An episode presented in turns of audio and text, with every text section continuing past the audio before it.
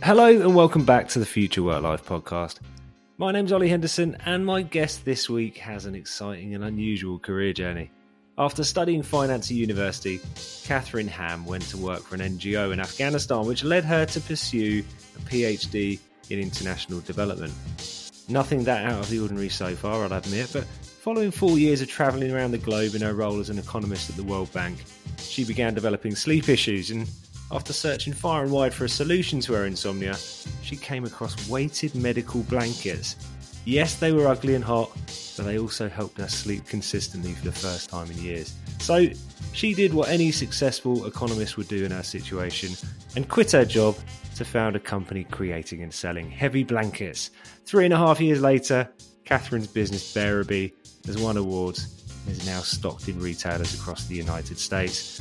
I love this chat with Kathrin. We talked about her early career and how following her curiosity has created a series of exciting opportunities and discussed the ups and downs of entrepreneurship, including why pivoting your career affects your sense of identity.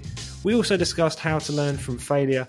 We dug into why purpose for her means constantly learning, the importance of taking time to rest and recover, and how to channel creativity in your work. And finally, we talked about why community is critical in your journey as an entrepreneur. Thanks as ever for listening. If you enjoy this episode, make sure you subscribe and please leave a review. It really helps other people discover the show. And on that note, if you think someone would be interested in listening, please do share it with them. One last thing, as you probably know by now, my book Work Life Flywheel will be on bookshelves, real life and digital, in January 2023. You can now pre order it though, so make sure you get your copy early. I'll put a link in the show notes along with links to the Bearaby website and Kathrin's LinkedIn profile. So, without further ado, here's my conversation with Kathrin Hamm.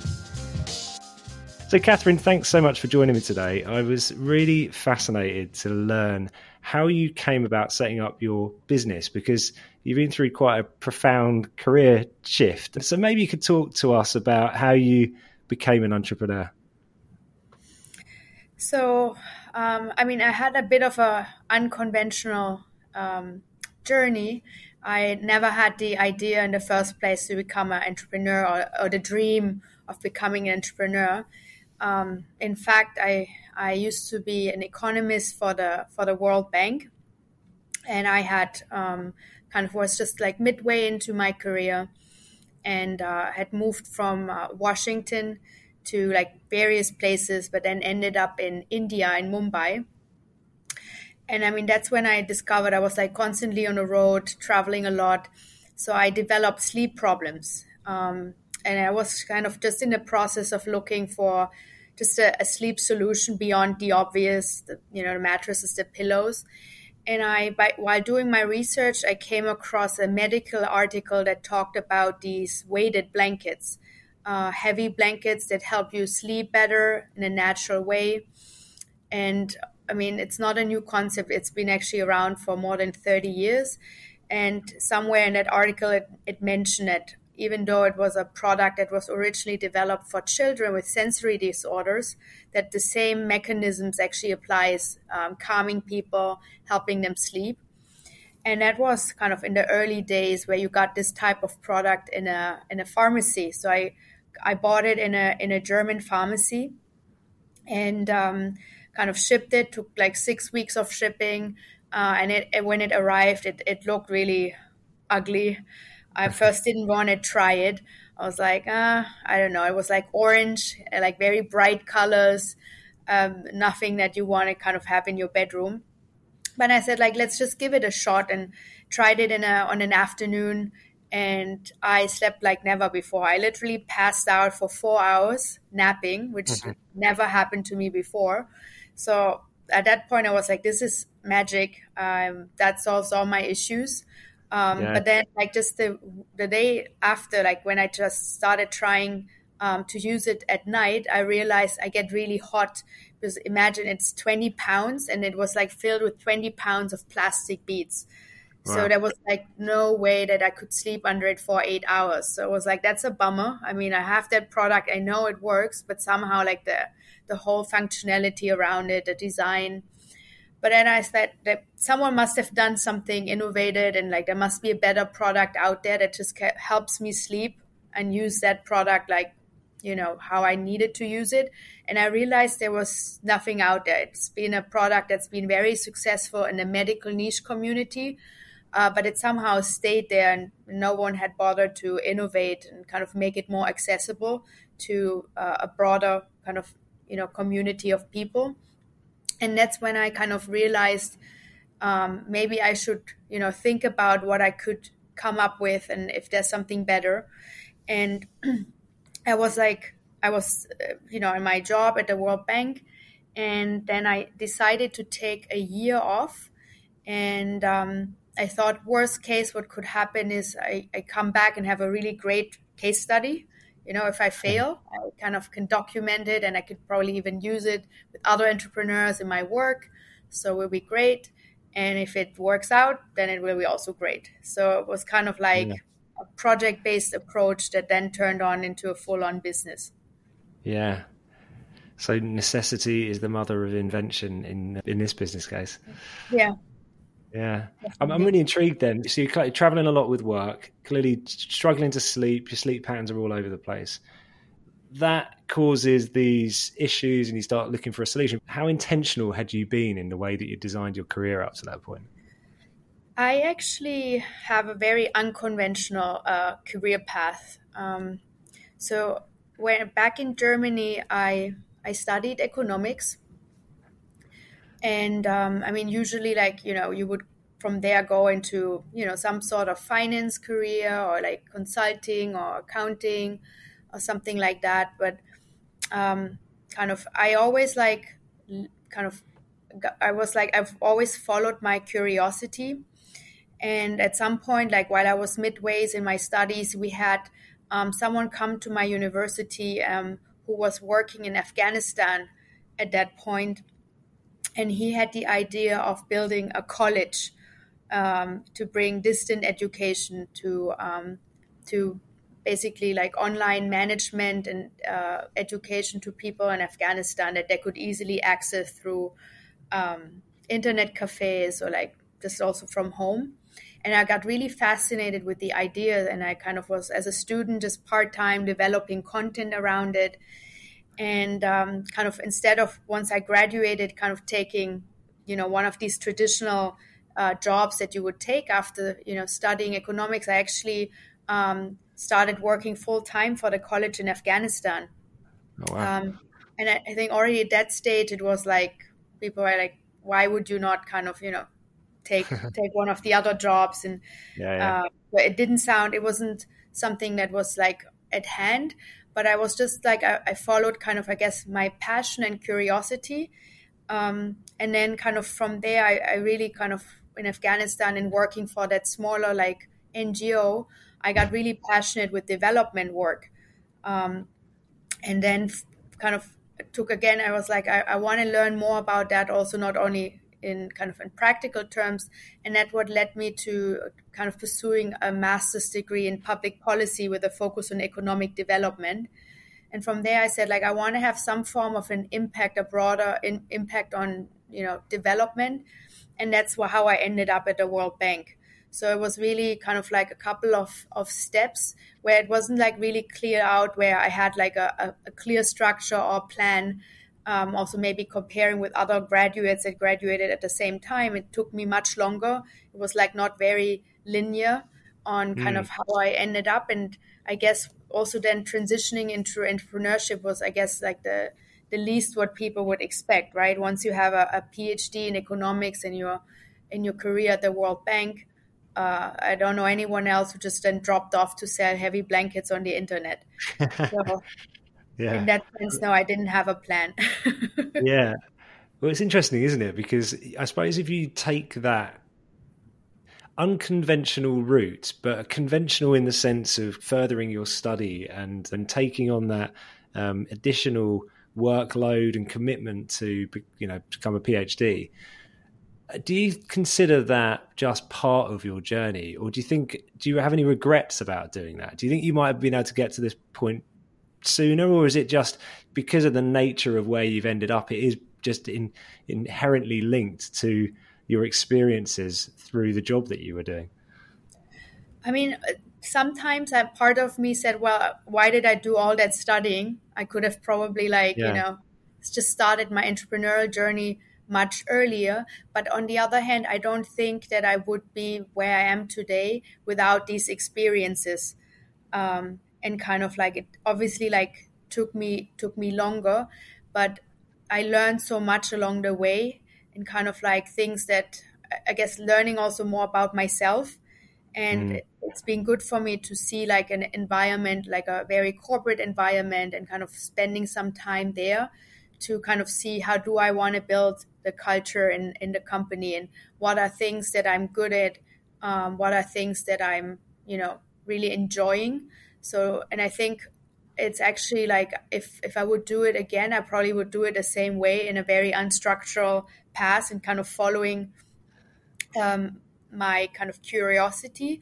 I think the only thing what's important is whatever you do, kind of like not doing it half hearted. Um, mm. So I never kind of had a phase where I'm like, uh, let me just see. But once once I was like in it, I kind of always kind of was very like driven and passionate about it and kind of like uh, you know, I want this to succeed. I want to learn as much as I can and like focus on learning because then I think if you fail and if things don't go, you at least you walk away with like kind of the you know having grown as a person and you have learned, and so then there's in that sense there's no failure. It's yeah. just like you just walk away with learning, and if you kind of have that mind shift, then it kind of is is it, it's it's more of a level of flow instead of like that black and white thinking. If something didn't work out, and you failed, but it's actually just a, a path or a step to to the next to the next step and you're actually evolving as a bigger bigger person. Yeah. I'm really interested actually on that point of the, the theme of failure. So uh, and this is a generalization but it's true i think. I've interviewed a lot of people and I, I see this trend which is that in us culture particularly business culture it's kind of expected that you might have some failures along the way. And in a sense, it's seen as part of the process of becoming an entrepreneur. And I think entrepreneur means something a little different over there. There's a sort of status around being an entrepreneur, rightly or wrongly. I wonder, coming from a European culture, whether it was different and whether you think you're inherently, you know, programmed, pre-programmed to believe that idea that every every experience, whether it's successful or unsuccessful, or, and even you know, the perception of success or not is worth it to become who you are. Well, I think I, I was more kind of following like the European kind of mentality where it's not glorified actually to fail and it's kind of um, you know especially once you've studied um, for a long time and you're in the in the midst of your career where other people are really kind of taking the next step um, and really making progress uh, in in their career it was quite difficult and it wasn't very glamorous um, and I, I had a lot of friends who kind of you know given that I was in my mid 30s, I think it's also different. Like if, if you're taking like these right out of high school or, or, college and you're in your 20s,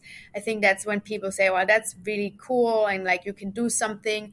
But then like when you're in your mid 30s, there's less of that kind of enthusiasm from the from people around it. Like they're saying, I don't know, that doesn't make sense. Mm. Um, so yeah, I, I've I mean, I think at that point, I also, and now looking back, I see like that, you know, failure is is something that and, and kind of makes you who you're supposed to be. But I think at that point, there was a lot of fear. I mean, like fear of, of losing a steady job, somehow, so getting behind in life. Um, mm. So that was definitely there. And I think that's also why I set like these boundaries of like one year. Um, I'm giving myself one year. I guess that's just like a, a mechanism of of hedging um, and uh, yeah, not to kind of fail too much if that if that makes sense. Yeah. I've done a lot of research for this book and I've seen certain trends emerge again and again. And I think a lot of the reason people don't take the step into entrepreneurship or becoming a solopreneur is often fear. And it can be fear of various different things. It might be financially, if you've got dependents, a mortgage, you've got kids to look after, then rightly considering what the implications might be if things don't work out. But often it's a fear, a reputational risk mm-hmm. or identity because wrapped up in the decision you would have made presumably is that you had a you know, prestigious interesting job that you'd attained through hard work and performing well. And you that's part of your identity both as a worker and as an individual. And i suppose you, you give that up don't you when you take that step into to, to trying something new? Yeah i mean that's the really scary part because it was before it was very easy to have that identity wrapped around you. So i mean the first thing that people usually ask is what you do. And that's kind mm. of like who you are and what what defines you so i had like that one sentence where you know that's my name that's what i do and it was kind of it was very clear. And and once that went away especially in the early days of entrepreneurship there's there's nothing you have to to show right? You say oh i have that idea. My website is coming up and you know i'm, I'm working on it. It's coming up soon but essentially you have nothing besides like mm-hmm. And you lose like at the same time that identity. So in these social settings um, kind of like I, I remember kind of you know meeting up with old friends and you go around a table and, and people say well i'm you know i'm now you know a partner at a law firm.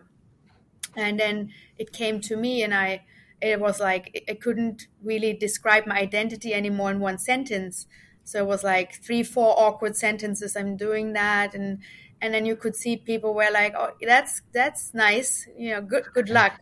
But it's it's yeah it's definitely awkward and it's it's yeah. um, losing that identity that professional identity which is i guess for most of us like a really strong part of who we are um, kind of giving that up and, and being in these awkward situations. And at that stage not knowing if this will be a positive outcome. So you might come back in a year later and then you have to explain people well it didn't work out so and and that's yeah i think yeah. that's definitely something that that i was afraid of and I definitely faced many, many times. Yeah.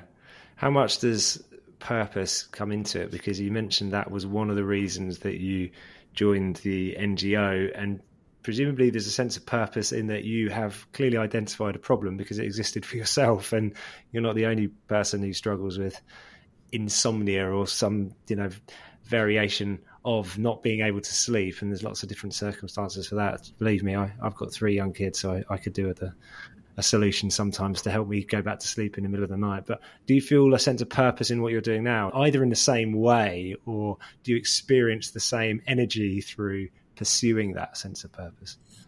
So, I mean, I think in terms of purpose, um, we all expect that everyone needs to have a deeper purpose, but I think purpose is also very fluid construct and when you're an entrepreneur in the early stage and you're kind of striving or struggling, um, it's it's hard when to say like, well, I'm you know I'm I'm doing this for a deeper sense and a deeper purpose. So for me, kind of putting uh, putting learning first and saying like my in, inherent purpose on this is is learning and then mm. i feel like once i came along and things became more stable and kind of I knew the idea became real, then I could shift also that purpose from kind of that learning mentality to okay, what does it actually mean for others? And then then kind of realizing like with these blankets we actually can change people's lives.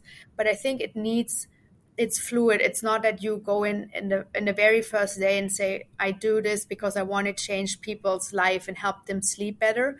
Um, I think there is a is a mix of um, needed to have like that level of safety and kind of like getting further along before you kind of shift from your own kind of and then really developing a purpose that focuses outside and what can i actually do with it so i think first you have to establish some some something uh, that that works and gives you also like that level of i don't know if it's safety but i think it's it's harder to um, to come up with like these higher concepts of like thinking about others when you're constant when you're not knowing will i still be able to do this tomorrow?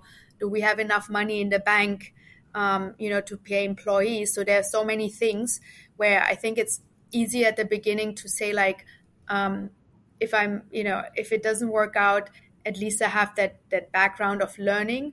So for me the purpose just developed more when i was further along in a journey but now it's it's by guiding principle. I mean now kind of that i don't have to worry that much about you know do people like my products?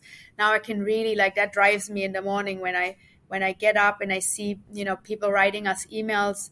Um, people say like um, I don't know. We just got last week where someone wrote us from a hospital where um, his mother went through cancer treatment and he said she, she couldn't sleep for six months and we got her the blanket and now she's finally able to sleep. I mean that's kind of purpose uh, it's that was what's driving me now but it wasn't the thing that drove me at the very beginning in the early stages. So i think um, yeah we have to maybe be a bit uh, easy on us when it comes on purpose and really let the purpose develop. Um, and if you don't see like in the first like you know early days say like i'm i'm looking for that purpose. Don't put too much pressure on yourself because i think the purpose will come with like the work and mm. kind of with that focus.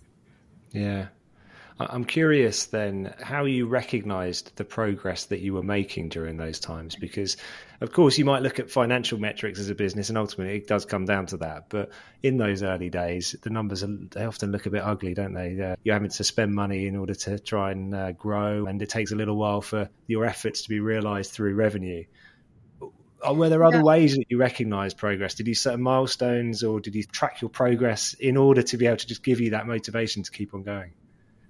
I mean, I think the early progress was really for me to have a product that people like. I mean, uh, my early prototypes, you know, sometimes I had to force people to try them. Like, you want to try the product? And like, ah. Uh, and then when they tried it, they were like, it's okay. But then mm. when you have something where people like now they're calling me and say like, hey, do you have like one of these blankets?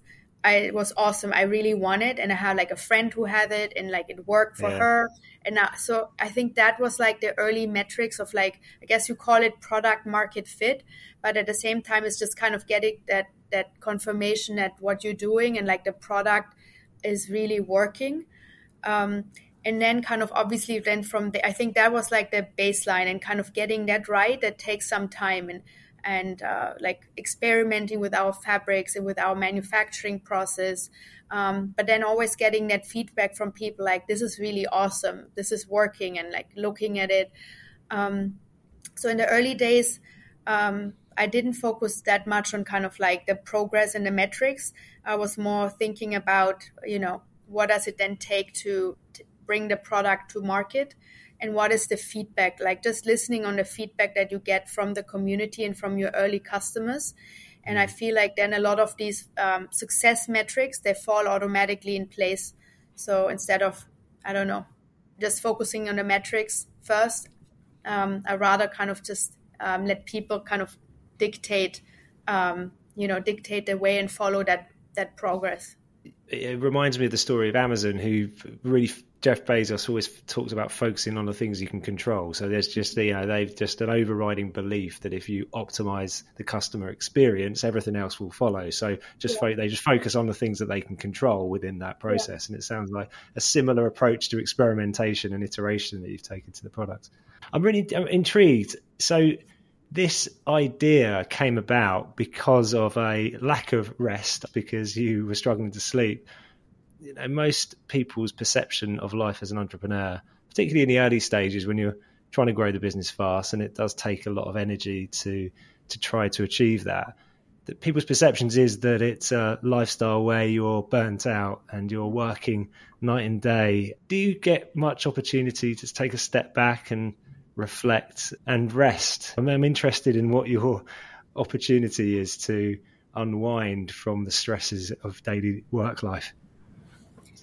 Yeah, I mean, for me, um, what's important is the the freedom to work when I'm at my best, um, and take rest when I need it. And obviously, as an entrepreneur, it's you always work um, more like I would say more hours than uh, that I worked before in, in my regular job. But what's different is that I mean, before I was working on a nine to five schedule, so I had to be in an office where you know there are periods where you're just not productive. Um, um, and so what i'm doing now is that i have like a lot of flexibility around my schedule. And if i feel like there's a time when i'm tired or when i need to clock out and that could be literally in the middle of the day um, you know i just i just go um, and take the time when I when I need it, and like having that flexibility and kind of shifting that mindset from you need to kind of be always on kind of like there are periods where you are highly focused and then there are periods of rest. For example, I'm taking a nap every day. Um, and it's just a, a 20 minute nap, which I'm kind of granting myself in the afternoon. And then from there, I feel refreshed and then I can kind of take some, you know, then I'm taking another call or I do a little bit more work. But I think that that freedom of like not forcing myself to kind of be on 24 seven I think that's that's been really important for me and and just spending some time in solitude like every day. I mean, I think there's a reason why the best ideas they come in moments like, you know, when you're under the shower when you least expect them. But I think it's kind of just having like completely unplugging where you don't listen to anything, you're not on your phone, you're not writing and making time for like these moments of, of rest and solitude where you also don't spend time with anyone else. You just take a walk or you're just kind of like you know staring somewhere without kind of having any any purpose and kind of productivity purpose behind it. So that's something i do every day I was reading something uh, quite perceptive recently that somebody said, which is that there are very few opportunities to be bored nowadays, and actually that, that's that's not a good thing because, as you said, that moment you'd, you'd stand at the checkout waiting to pay. Um, who now stands at the at the checkout and doesn't get their phone out looking at something? Whereas actually, there's lots of moments that you could have throughout the day where we are just not interacting with a screen and allowing those moments of yeah, I'm, you know, I'm not suggesting that in the supermarket you necessarily get your best ideas, but still it's just a, an example that there are times where we don't have to immediately instinctively reach to our pockets or, or, or our purses for our phones. So clearly flexibility is an important part of the, the practicalities of your workday. Having the option to and the autonomy to decide when you invest your energies into certain types of work. But what does a great work day look like for you? I'm interested in which areas of the business your role extends and which of those most excite you, and whether there's any parallel between that and what the job you were doing before, or if it's just these new experiences which are creating the extra energy and sense of learning. Mm-hmm. I mean, I think for me, a good day is um, I, first of all, I love working with different people, um, and if if the day starts with like you know a rough idea, be it for a new product or creative campaign and then by the end of the day it's you know you're bouncing off ideas and it becomes more and more tangible and we say well why don't we get a prototype made? And then you slowly see things coming to life what was just previously in your head um, and mm. and that's very fulfilling. So that's that's a that's a good day. And yeah i think like just allowing the space for for creativity um, I always like to bring in outsiders um, to to the team.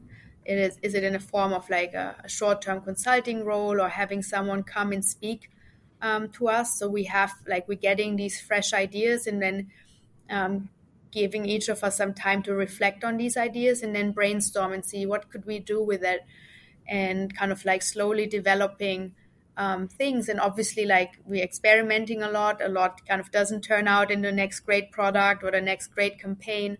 But then when something gets out of it and you're even just getting to the next step where you see a prototype um, that's like yeah that's what i would say is, is is the best part of of being an entrepreneur what i really like about it. Yeah.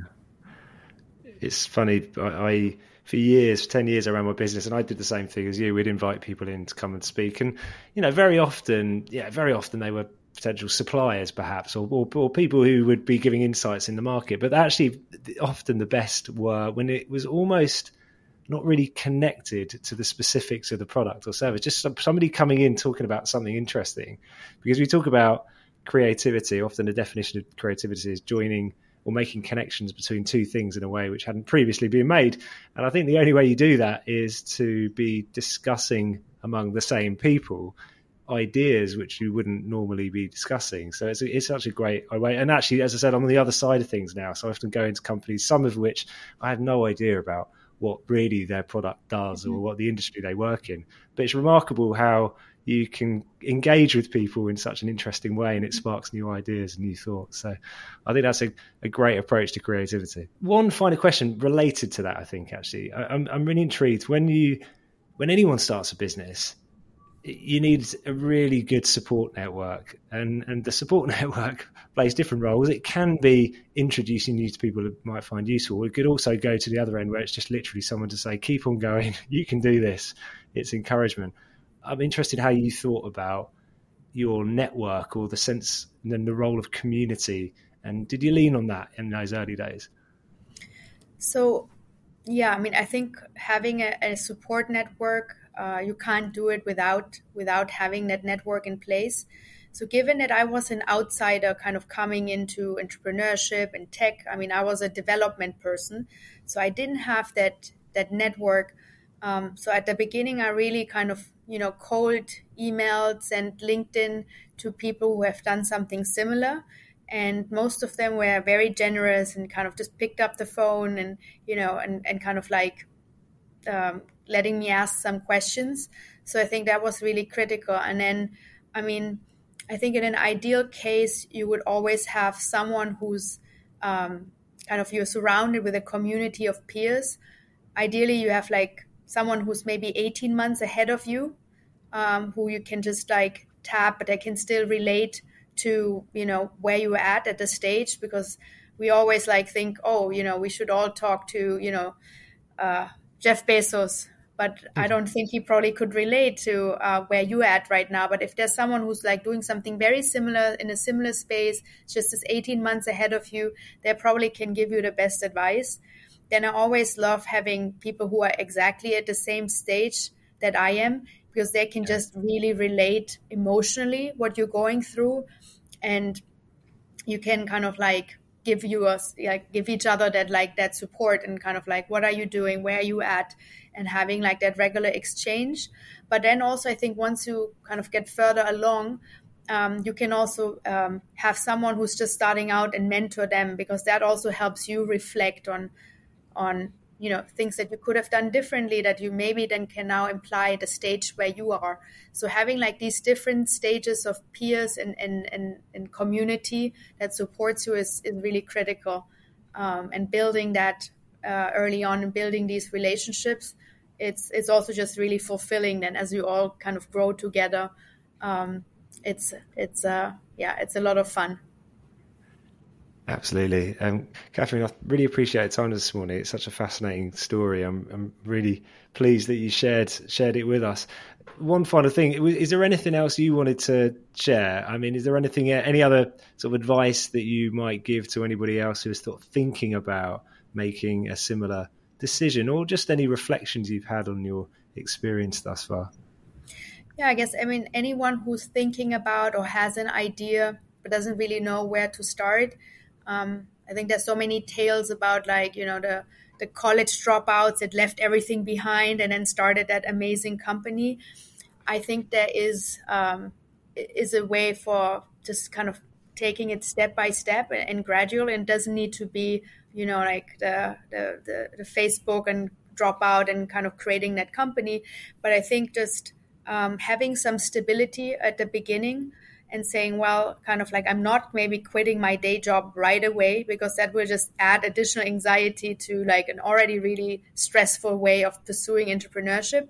But is there maybe a way you can do part time or you have like a freelance or consulting piece so you have some form of stable income and then really taking it step by step? Instead of like that you know dramatic change that like often we read about that's kind of what entrepreneurship is i think it is like a gradual process and setting some boundaries and kind of making sure that there's not too much additional stress especially in the early days i think that's a it's a good and healthy way to start something yeah well, thanks so much for your time, and uh, I will include the details of your fabulous products in the show notes. Perfect. Thank you so much. Thanks for having me. And that was my conversation with Kathrin Hamm. Really inspirational story, and uh, Kathrin really realistic about the journey of an entrepreneur, but equally shows how when you've got a great idea, pursuing that's so important. More great guests next week. I'm going to do a double header on the future work actually. So, my first guest is Lynda Gratton, who's a best selling author, and my second guest is Tim Oldman, who's the CEO of Leesman Index. So, make sure you tune in for that. And in the meantime, have a good week.